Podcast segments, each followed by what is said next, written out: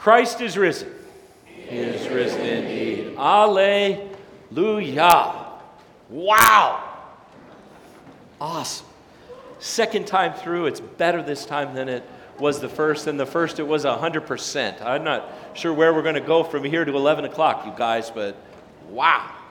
Everybody loves a good story. You can tell the story of how wonderful the choir was this morning the brass, the bells, the singing, the, the experience. You'll have as your story this story. And someone will say, Well, how'd it go this morning at St. John's? And you'll say, Oh my gosh, it was just fantastic until they got to this sermon, and then, well, I don't know, got a little log. Here's a story for you from Luke's Gospel. On the first day of the week, very early in the morning, the women took the spices they had prepared and went to the tomb. They found the stone rolled away from the tomb, but when they entered, they did not find the body of the Lord Jesus. While they were wondering about this, suddenly two men in clothes that gleamed like lightning stood beside them. In their fright, the women bowed down with their faces to the ground. But the men said to them, Why do you seek the living among the dead? He is not here, he has risen. Remember how he told you while he was still with you in Galilee? The Son of Man must be delivered into the hands of sinful men, be crucified and on the third day be raised. Then they remembered his words. Everybody likes a good story. I sure do. I like to hear them and I like to tell them. And sometimes those kind of go mishmash depending on the company you're with. And someone takes a breath and someone else, else launches into the conversation. It's story after story after story, especially when you're with family and friends and people you've known and loved for a long time. Our kids loved story time when they were little. My wife was so faithful in reading to them every night. They didn't like the new books, so to speak, they liked the old ones. They liked the ones that they knew all the pictures and knew the stories of. And, and they would tell those stories one to another, and then you'd mess with them, we'd say. And so the very hungry panda, and my son would go, No, Dad, it's the very hungry And I would say, and then the napping house where everyone was playing, and they would go, No, no, no, no, no. It's the napping house, Dad, where everyone was sleeping. Story, you know, you know those stories. You get it. You, you, they're part of the fabric of who you are and what you're all about recently on a visit to an elderly gentleman in our congregation. He had kind of been cleaning things out of his uh, study, and, and, and, and sitting there was this kind of yellowed picture album. And being kind of forward, I said, What is this? I've never seen this before. And he goes, Oh, my daughter who passed away put that together, and I, I just found it. I was cleaning out my office. And I picked it up and I looked. Here's his two children, very young, and he very young, and his wife very young, and high school and college, and motorcycles out in the desert, and motorhome trips, and his face lightened up as he told those stories. It's the stories of his life, the stories of his family, the stories that you all have that you love to tell. That your kids come around and they say, Grandpa, tell us that story again how you walked to school, how you got a job and you worked at McDonald's. They love those stories. It's the fabric of who you are is identified by the story you're in and the story you tell. And you're here this morning for a story. A story that the disciples probably thought ended in Luke 23 Probably if you asked Matthew, Mark, Luke, and John before, they would have said, well, let's add another verse, verse 57 to Luke 23, which says, This is the end of Jesus of Nazareth. Or maybe, that's all, folks. They had been characters in the story of Jesus. They'd been there in the upper room, in the Garden of Gethsemane, the arrest, the trial, the walk to the cross, the crucifixion, and now the story was over. Jesus was dead, Jesus was buried, Jesus was rotting in the tomb. The end of Jesus of Nazareth. Let's get on with life. The end of the story. Now, hmm. There was more, a whole, whole lot more. But our story's been a little bit battered and bruised. Ever since the story was first told, when the women told the story to the disciples, the disciples didn't believe it. They said, You got to be crazy. In the first century, they'd go from town to town and tell the stories. And, and sometimes the story met with great reception. Sometimes you'd get stoned and thrown out of the city. Some would like to take this story and break it down uh, in, in, and extrapolate from it mere doctrinal truth.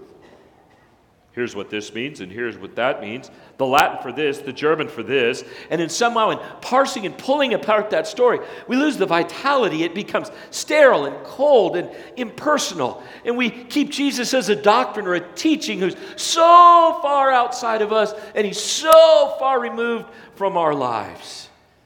Jesus is doctrine and not his Savior.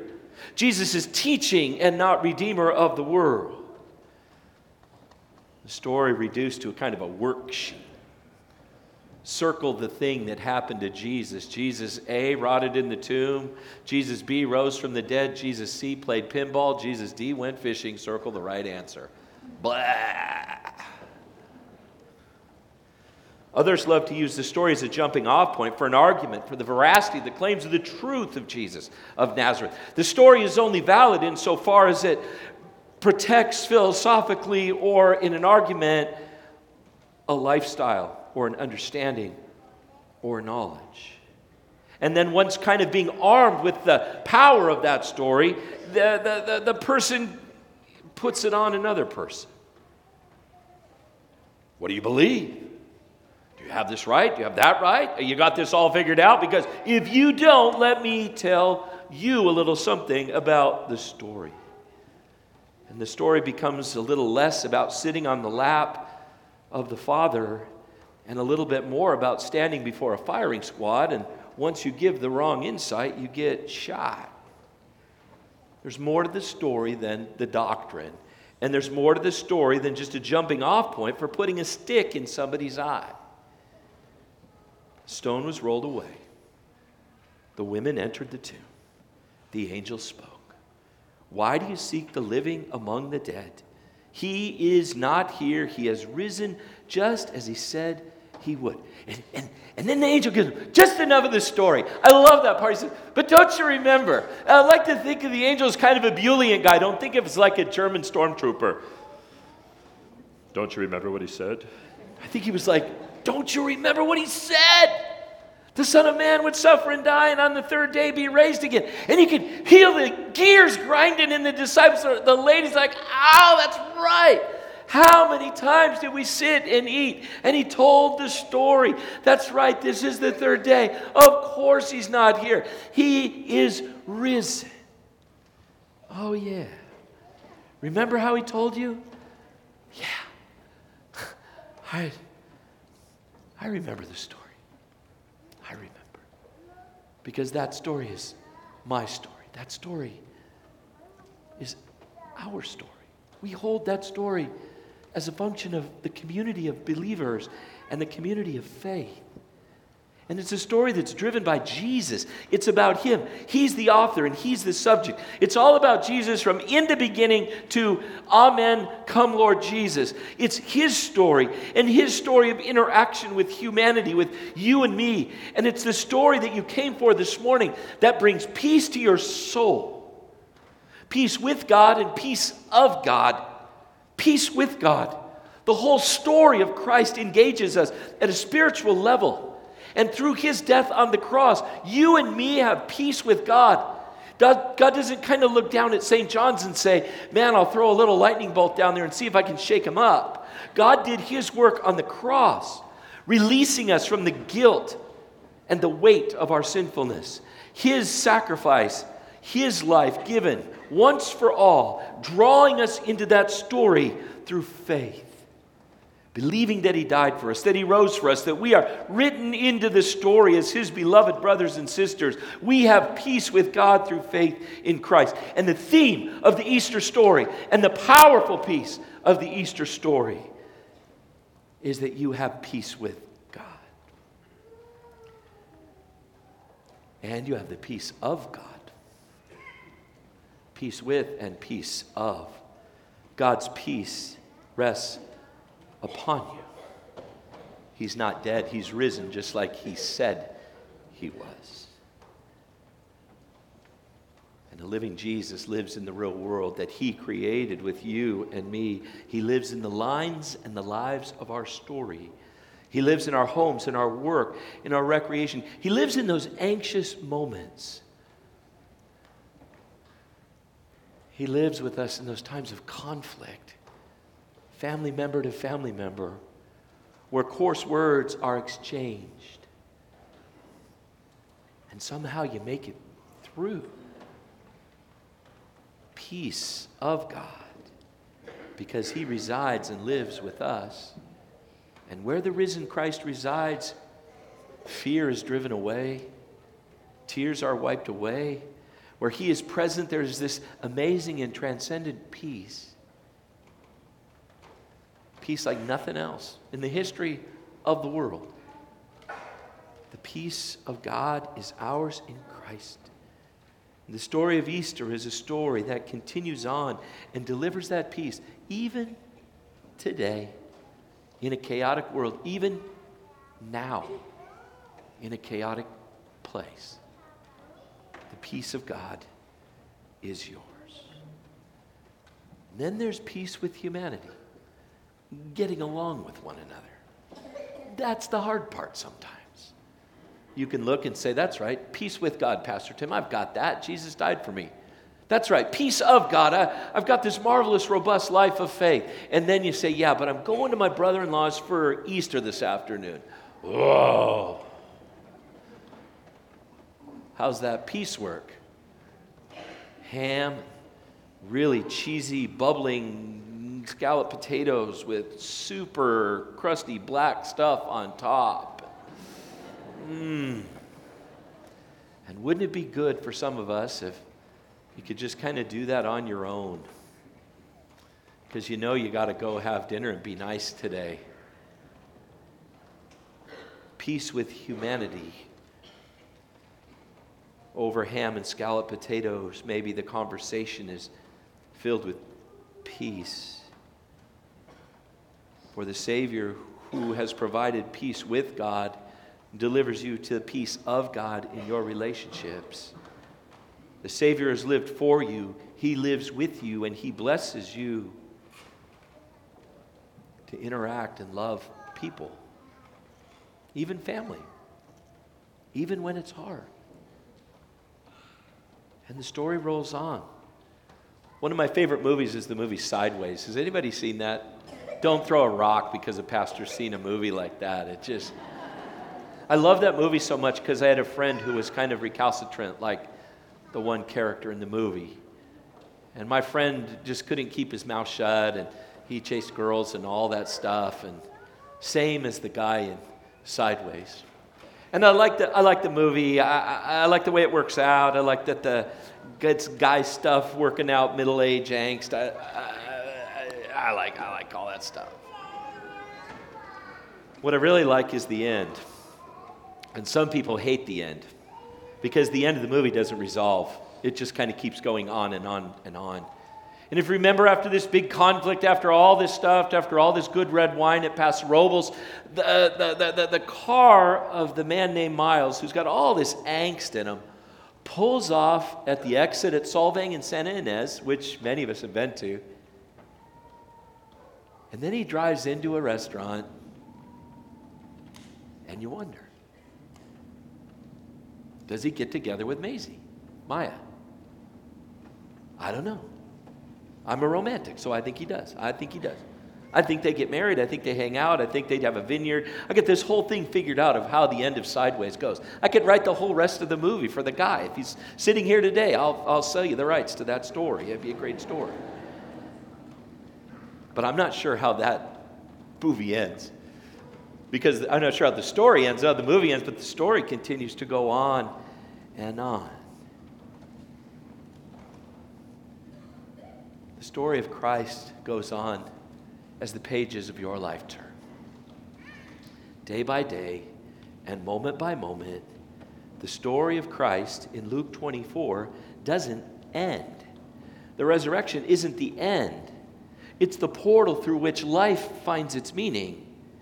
The story of Jesus doesn't end. It, it continues to be played out in our comings and goings of life. It, it's, it's a story of life. It, it's a story of vitality. It's a story of people. It's a story of faith. It's a story of living in community. It's this marvelous story that brings people together. The story of Jesus. He is not here, He is risen.